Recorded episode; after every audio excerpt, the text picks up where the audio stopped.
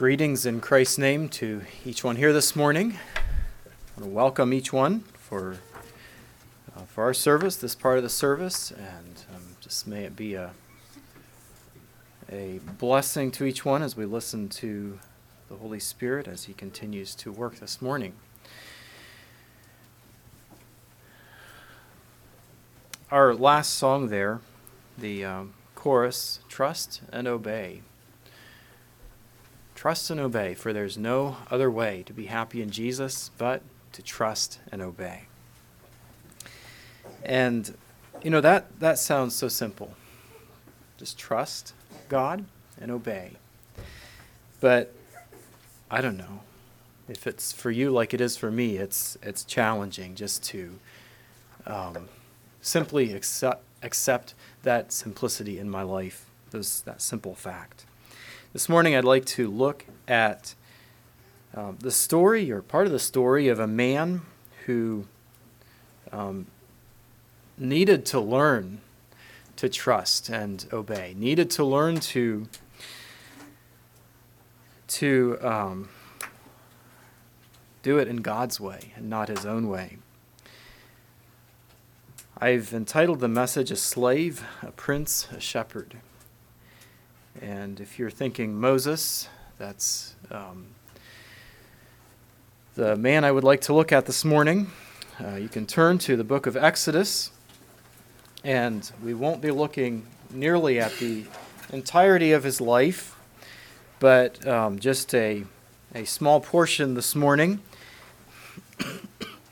and um, I don't want to make um, a lot of promises here this morning, but um, I would like to probably at least have at least one more message, and we'll see where it goes from there. Um, I'll just uh, mention that I, I just recently had began reading in the book of Exodus and um, done some reading and rereading here in some of the first chapters, and I have not. Um, in, in, this reading of the book of Exodus, have not got um, to the end yet, and so I don't know uh, I feel like I'm kind of starting off without much of a charted course. But I'd like to just get right into the, the first chapter here. I'd like to, to cover the first two chapters this morning. So, the first chapter of Exodus, I'd like to begin with the first seven verses. It says, Now these are the names of the children of Israel, which came into Egypt. Every man and his household came with Jacob. Reuben, Simeon, Levi, and Judah, Issachar, Zebulun, and Benjamin, Dan and Naphtali, Gad, and Asher. And all the souls that came out of the loins of Jacob were seventy souls. For Joseph was in Egypt already. And Joseph died, and all his brethren, and all that generation. And the children of Israel were fruitful, and increased abundantly, and multiplied, and waxed exceeding mighty, and the land was filled with them. So I kind of look at these first seven verses here as a transition from Genesis to Exodus. I believe Moses, um, from, from what is, um, is considered that he was the writer of both the books, Genesis and Exodus.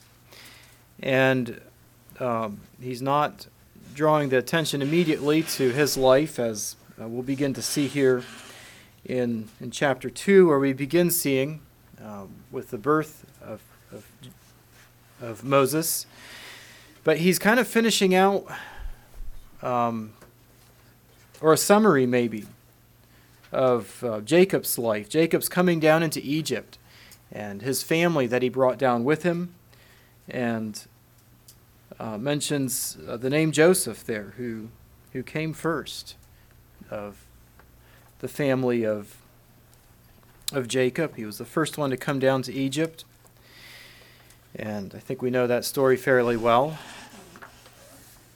But he says in verse 7, in verse 7, he's bringing out a little bit of a promise, or one of the promises to the patriarchs that's beginning to be filled here, fulfilled here.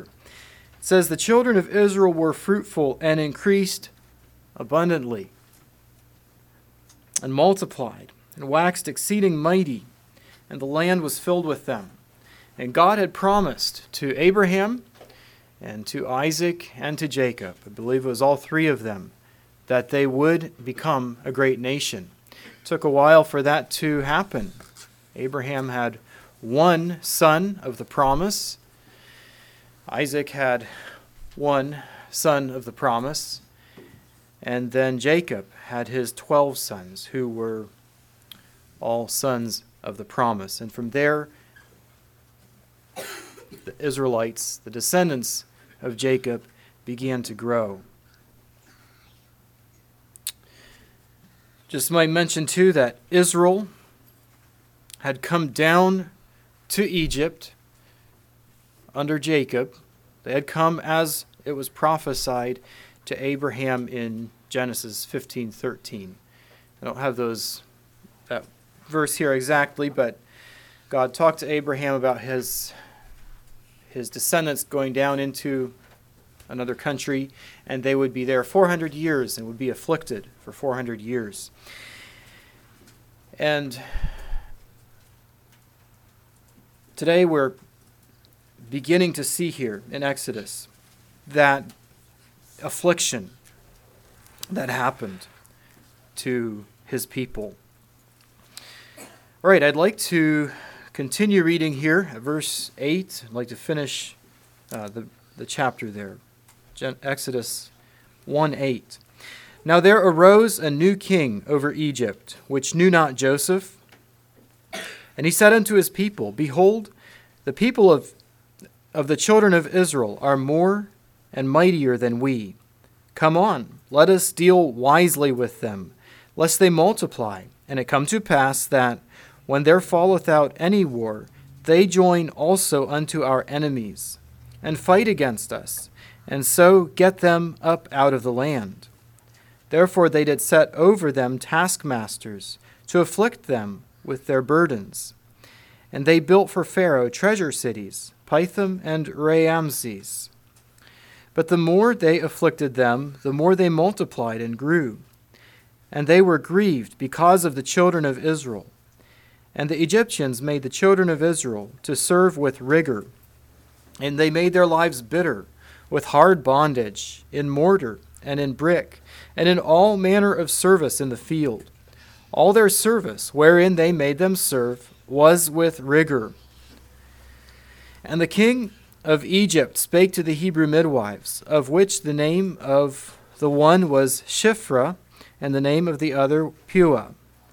And he said, When ye do the office of a midwife to the Hebrew women, and see them upon the stools, if it be a son, then ye shall kill him, but if it be a daughter, then she shall live.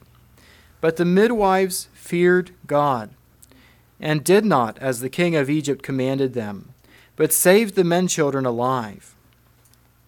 And the king of Egypt called for the midwives, and said unto them, Why have ye done this thing, and have saved the men children alive? And the midwives said unto Pharaoh, Because the Hebrew women are not as the Egyptian women, for they are lively, and are delivered ere the midwives come in unto them. Therefore God dealt well with the midwives, and the people multiplied and waxed very mighty. And it came to pass, because the midwives feared God, that he made them houses. And Pharaoh charged all his people, saying, Every son that is born ye shall cast into the river, and every daughter ye shall save alive.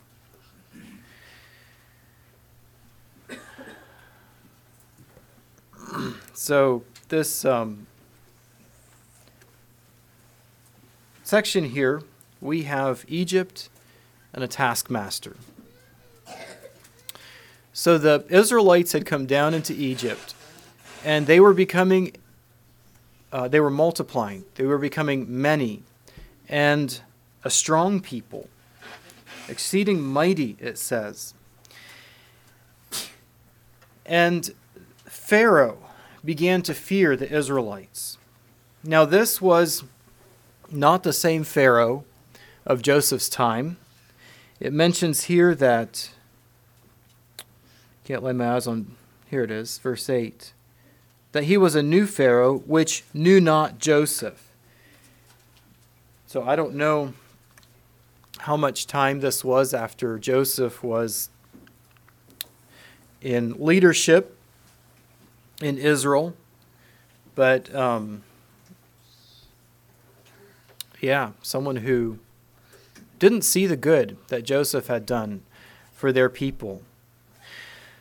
So, out of this fear that the Israelites might rise up against the Egyptians or might go to war against them with another, um, another people, Pharaoh said, Let us deal wisely with the Israelites. And I saw in another translation or so, it used the word shrewdly. Let's deal shrewdly with them. Let's let's let's bring them under bondage to, to limit them so that they can't become um, they, they can't be so strong and uh, be more powerful than we are and we see just that happening that israel is coming under bondage to a cruel taskmaster the words afflict, burden, rigor, bitter, hard bondage, service. Uh, different words that um, show what they were experiencing. That it wasn't just a, a working another job for someone, as we know, um, yeah, as we know here, but rather they were in bondage and uh, much more than what we can imagine here, I believe. And things didn't work out as Pharaoh expected. In verse 12, we see that the more they afflicted them, the more they multiplied and grew. And I just had to compare that a little bit to how what happens to the church when faced with persecution. We know that the church um, often grows through persecution. And I just had to think of Jesus' words in Matthew 16, where he said, I will build my church, and the gates of hell shall not prevail against it.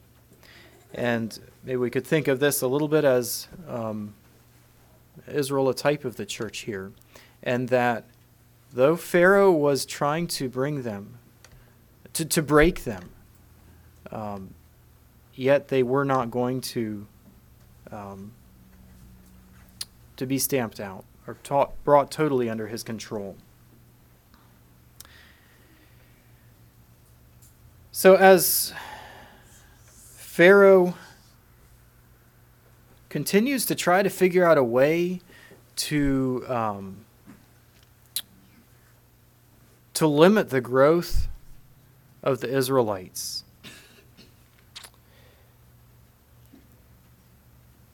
In the latter part of the chapter, there, we read about how he talked to the Hebrew midwives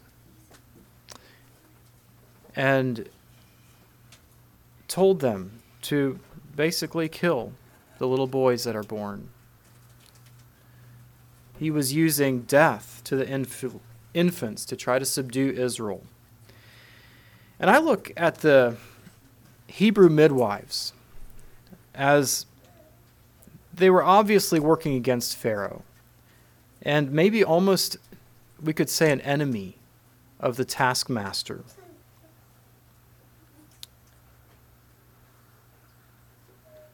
I, I don't know exactly what to make of their report to Pharaoh as to why they did not do what he told them to do.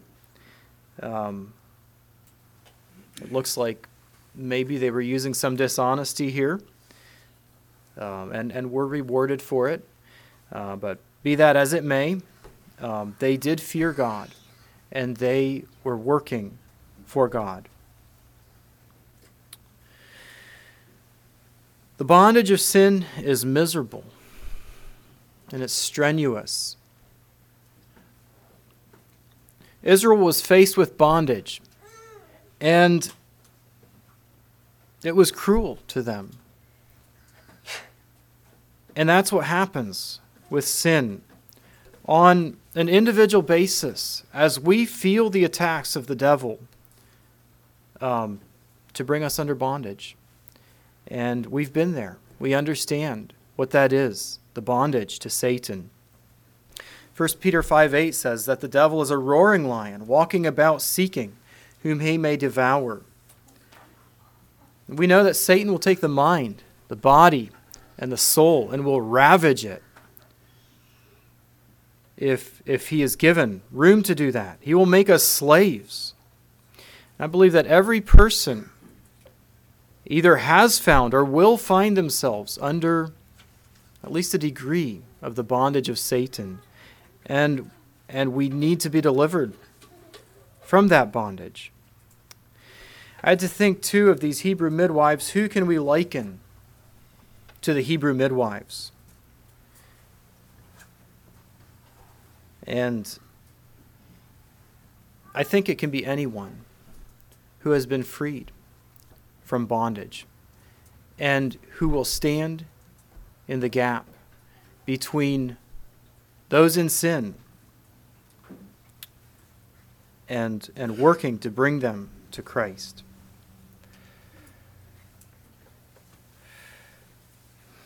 I'd like to move on to chapter 2, where we begin looking at Moses. We have not read about Moses at this point in chapter 1 here. Chapter 2, the first 10 verses, and um, we're looking, Moses was one who was found under, he was born into the bondage of Egypt, and we're going to see the deliverance of one in this passage here. Chapter 2, the first 10 verses. And there went a man of the house of Levi, and took to wife a daughter of Levi. And the woman conceived and bare a son. And when she saw him that he was a goodly child, she hid him three months. And when she could not longer hide him, she took for him an ark of bulrushes, and daubed it with slime and with pitch, and put the child therein. And she laid it in the flags by the river's brink. And his sister stood afar off, to wit, what would be done to him. And the daughter of Pharaoh came down to wash herself at the river, and her maidens walked along by the river's side. And when she saw the ark among the flags, she sent her maid to fetch it. And when she had opened it, she saw the child, and behold, the babe wept. And she had compassion on him, and said, This is one of the Hebrews' children. Then said his sister to Pharaoh's daughter, Shall I go and call to thee a nurse of the Hebrew women, that she may nurse the child for thee? And Pharaoh's daughter said unto her, Go. And the maid went and called the child's mother. And Pharaoh's daughter said unto her, Take this child away and nurse it for me, and I will give thee thy wages. And the woman took the child and nursed it. And the child grew, and she brought him unto Pharaoh's daughter, and he became her son. And she called his name Moses, and she said, Because I drew him out of the water. Quite a, a tremendous story here of, of Moses. So, in the end of chapter 22, Pharaoh had said, or chapter, I'm sorry, chapter 1, in verse 22, Pharaoh charged all his people, saying, Every son that is born ye shall cast into the river, every daughter ye shall save alive. And in this setting and in this time, there is a man and a woman, and they had a son whose name was Moses. Actually, his name wasn't Moses at the time. I'll get to that a little later here.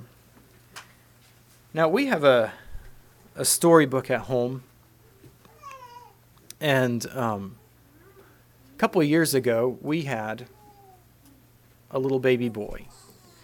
Now, going back to this storybook about Moses, there was there's a phrase in there that says something about never was a baby more loved than baby Moses. And my children did not agree with that. Um, they thought that baby Curtis was the most loved baby. And I think all of you who have children here can relate to those feelings. Um, just like, doesn't mention their names here, but Amram and Jochebed, they had a son of their own. And they loved him dearly. I believe his brother Aaron was older than him, his sister Miriam. They loved him dearly. And so they hid him. They were afraid of the king's command to destroy the baby boys.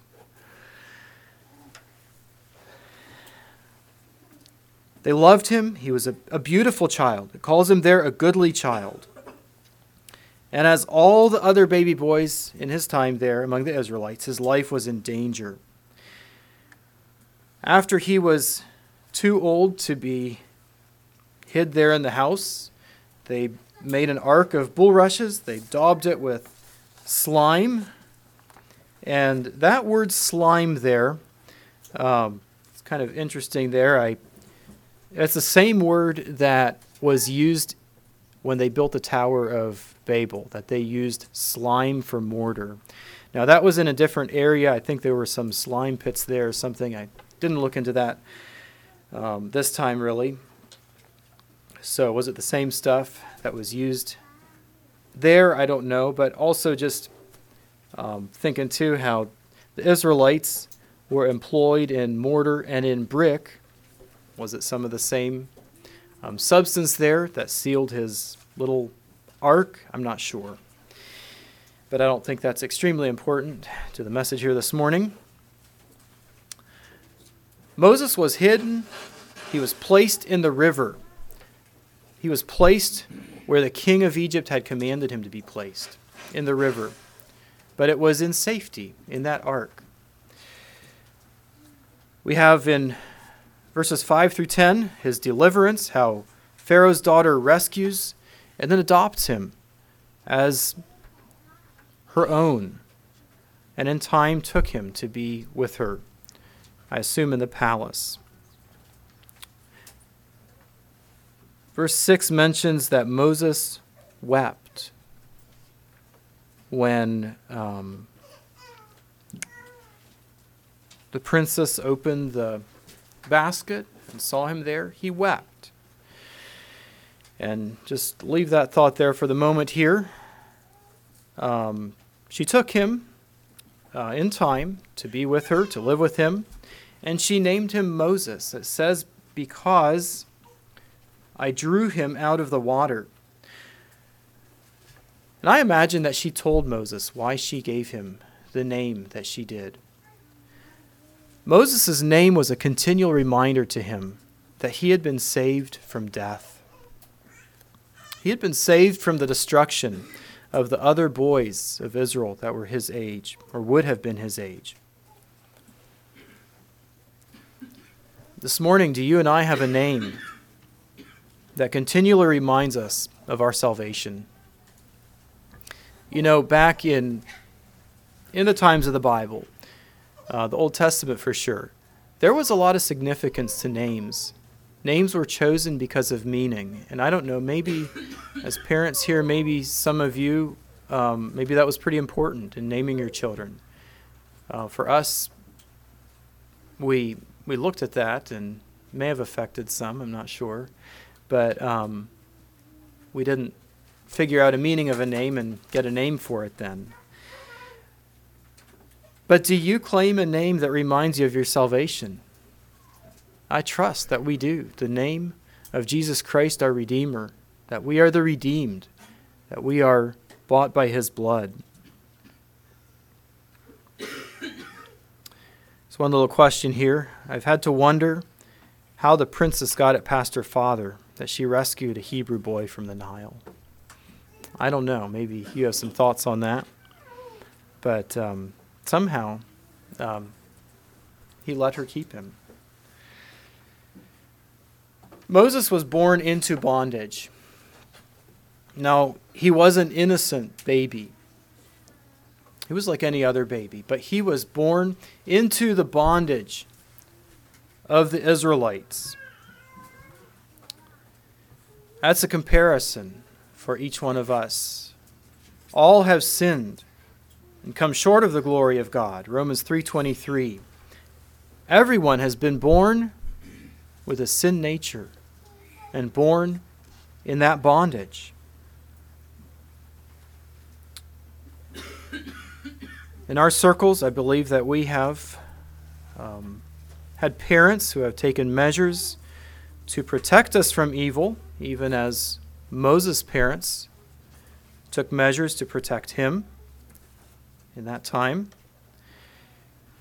But we still have a need to be delivered, each one of us, varying extents. Each one of us has a different story. But we come to a point in life as young people, and maybe as older as well, where we recognize that we need a deliverer, and our deliverer is Jesus. Maybe we have found ourselves to be enslaved by a particular sin. And Luke 4, verse 18, Jesus was speaking, says, He hath sent me to heal the brokenhearted to preach deliverance to the captives, and recovering of sight to the blind, to set at liberty them that are bruised. Christ came to bring freedom from bondage, from sin, from the lies that we may be believing about ourselves, to bring us deliverance from hearts that are going after sinful pleasures, deliverance from anger and bitterness and hatred and pride, whatever the sin may be, Christ came to bring freedom to all mankind.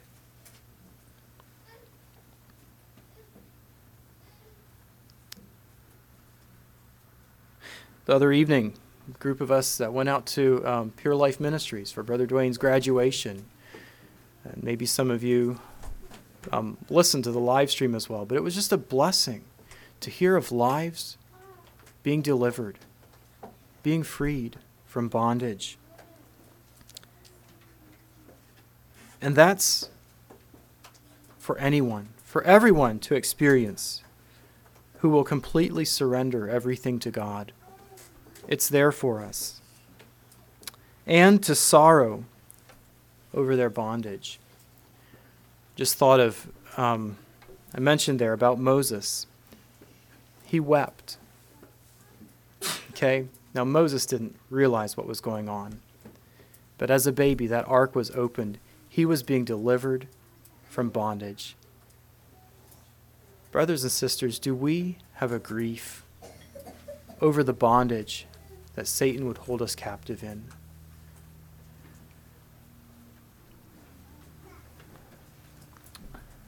The next several verses here, 11 through 14, we have Moses coming out of the palace. I'll just kind of title this section, Out of the Palace. And it came to pass in those days, when Moses was grown, that he went out unto his brethren, and looked on their burdens. And he spied an Egyptian smiting an Hebrew, one of his brethren. And he looked this way and that way, and when he saw that there was no man, he slew the Egyptian and hid him in the sand. And when he went out the second day, behold, two men of the Hebrews strove together. And he said to them that did the wrong, Wherefore smitest thou thy fellow? And he said, Who made thee a prince and a judge over us? Intendest thou to kill me, as thou killest the Egyptian? And Moses feared and said, Surely this thing is known. So Moses left the palace here. Um, I would assume just, I don't know how far his, his brethren, the Israelites, were, but went out to, to check on them, um, to see how they were doing, look at their burdens. And as the story goes here, he took things into his own hands. He saw unfair treatment of the Egyptians to the Israelites. And he did what seemed right to him. He slew the Egyptian that was being hard and cruel. Moses encountered the wrath of Pharaoh. Pharaoh was out to kill him, and he fled. And I think Moses needed to learn a few lessons about life. Remember that song we sang, Trust and Obey? Seems like maybe he was doing things in his own strength at this time. But you know, I don't know if you're like me, but I like the shelter of the known. Kind of the shelter of staying in the groove. And, and Moses, I'm sure he enjoyed life in the palace. It was a life of ease. But what will we ever do for the Lord if we simply stay in our palace? If we simply stay in our comfort zone? What will we ever get done for the Lord? What if we never are willing to step out and see how our brethren are doing? Step out and offer a word of encouragement or to walk alongside another or to challenge wrong that's being done or to step out and really listen to someone's heart. Or to stand up and share the word of the Lord. Or to sit down and share with those in prison. Moses could have stayed in the palace as royalty and had that life of ease. But rather, he chose freedom from Egypt to be one of the free people of God. And I think, as I mentioned, I think killing that Egyptian was like taking things into our own hands. But if we're going to effectively be in the work of the Lord, we need to be under the direction of God. Now, just continuing with the last verses of chapter 2 here, beginning in verse 15. Now, when Pharaoh heard this thing, heard about Moses killing the Egyptian, he sought to slay Moses, but Moses fled from the face of Pharaoh and dwelt in the land of Midian, and he sat down by a well. Now the priest of Midian had seven daughters, and they came and drew water and filled the troughs to water their father's flock. And the shepherds came and drove them away. But Moses stood up and helped them and watered their flock. And when they came to Reuel their father, he said, How is it that ye are come so soon today? And they said, An Egyptian delivered us out of the hand of the shepherds, and also drew water enough for us, and watered the flock. And he said unto his daughters, And where is he? Why is it that ye have left the man? Call him, that he may eat bread. And Moses was content to dwell with the man, and he gave Moses Zipporah, his daughter. And she bare him a son, and he called his name Gershom, for he said, I have been a stranger in a strange land. And it came to pass, in process of time, that the king of Egypt died, and the children of Israel sighed by reason of the bondage. And they cried, and their cry came up unto God by reason of the bondage. And God heard their groaning. And God remembered his covenant with Abraham, with Isaac, and with Jacob. And God looked upon the children of Israel, and God had respect unto them. And to this last section here, I've given the title backside of the desert. And you won't find that phrase until um, chapter 3, verse 1, which we're not planning to get into there this morning. But, uh, well, I will read that. It says Now Moses kept the flock of Jethro, his father in law, the priest of Midian. And he led the flock to the backside of the desert, and came to the mountain of God, even to Horeb. So we have Moses a prince, becoming a servant, and then a shepherd.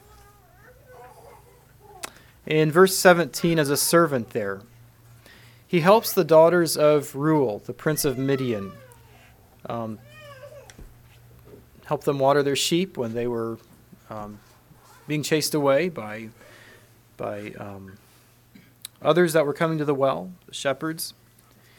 Then he married uh, Reuel's daughter, Zipporah. And as we read in chapter 3, uh, he began to be a shepherd for, um, says his father in law. And I'm not sure exactly. Um, it appears that Reuel is, is his father in law. I'm not sure if it's just a different name here for him um, or how that is exactly. Um, but he took Jethro's flock to the backside of the desert. Now, I don't know, is this where he was accustomed to leading the flock? Um, I would imagine, likely. Um, in one source, it would have said that there, there um, would have been some vegetation where he was. But one thing I think Moses experienced in the backside of the desert was solitude and silence. A desert isn't a place where you would find a lot of people, most likely. He probably had no other human being to talk to around him. But he had time to think. Probably thought about his life in Egypt. He probably thought about his life of ease, his brethren, the Hebrews, He had time to pray. He had time to seek God. And Moses' life is far from finished at this point here. Uh, the end of chapter 2 here kind of leads into chapter 3, looking at the Hebrews sighing by reason of the bondage that they were under. God had a plan for Moses' life.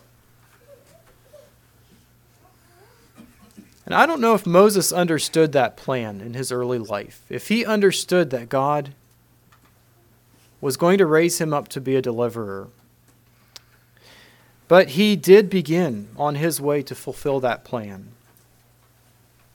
going out to the Hebrews and trying to right some wrongs. But his way obviously was not the way that God had for him in delivering his people. Moses' journey to fulfilling God's plan for him and his purpose included freedom from bondage, it included service, it also included solitude. And I firmly believe that God has a plan for everyone, no matter who you are no matter how young you are, no matter how old you are, God has a plan for each one. He wants to use each one. And I believe that it also includes those three elements that Moses experienced freedom from bondage, coming under the lordship of Jesus Christ, and allowing Jesus to be your Savior and your Lord. And I believe if we want to find that purpose, it also includes service, that we are ready to be used of God, whatever He has for us.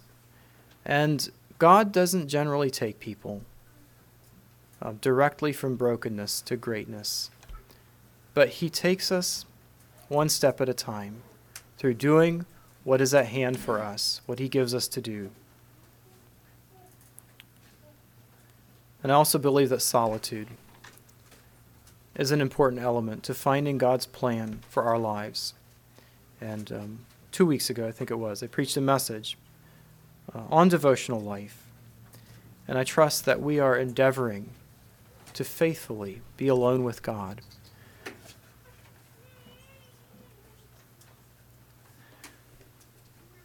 Moses has been remembered through all of time as a great leader.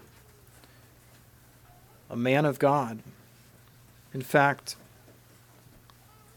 um, in a class just uh, this past week, I think it was, uh, brought out a, that there is a statue of Moses made out of marble.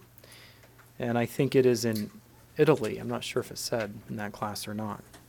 He's remembered as a great leader. But you know, if Moses had just continued on his path of doing what it took to free his brethren from their burdens, he probably wouldn't have been known as the leader that we know him today. This morning, I trust that we are not here looking to be great leaders as Moses, but simply that we are all committed to finding and to knowing the plan that God has for us. And just being willing to take those steps, even if it's fleeing to the backside of the desert. Um, didn't seem like anything great to be out there herding sheep, but he was being a servant to his, his father in law there. And may we each one be, be faithful in the little things that God calls us to. Let's kneel for prayer.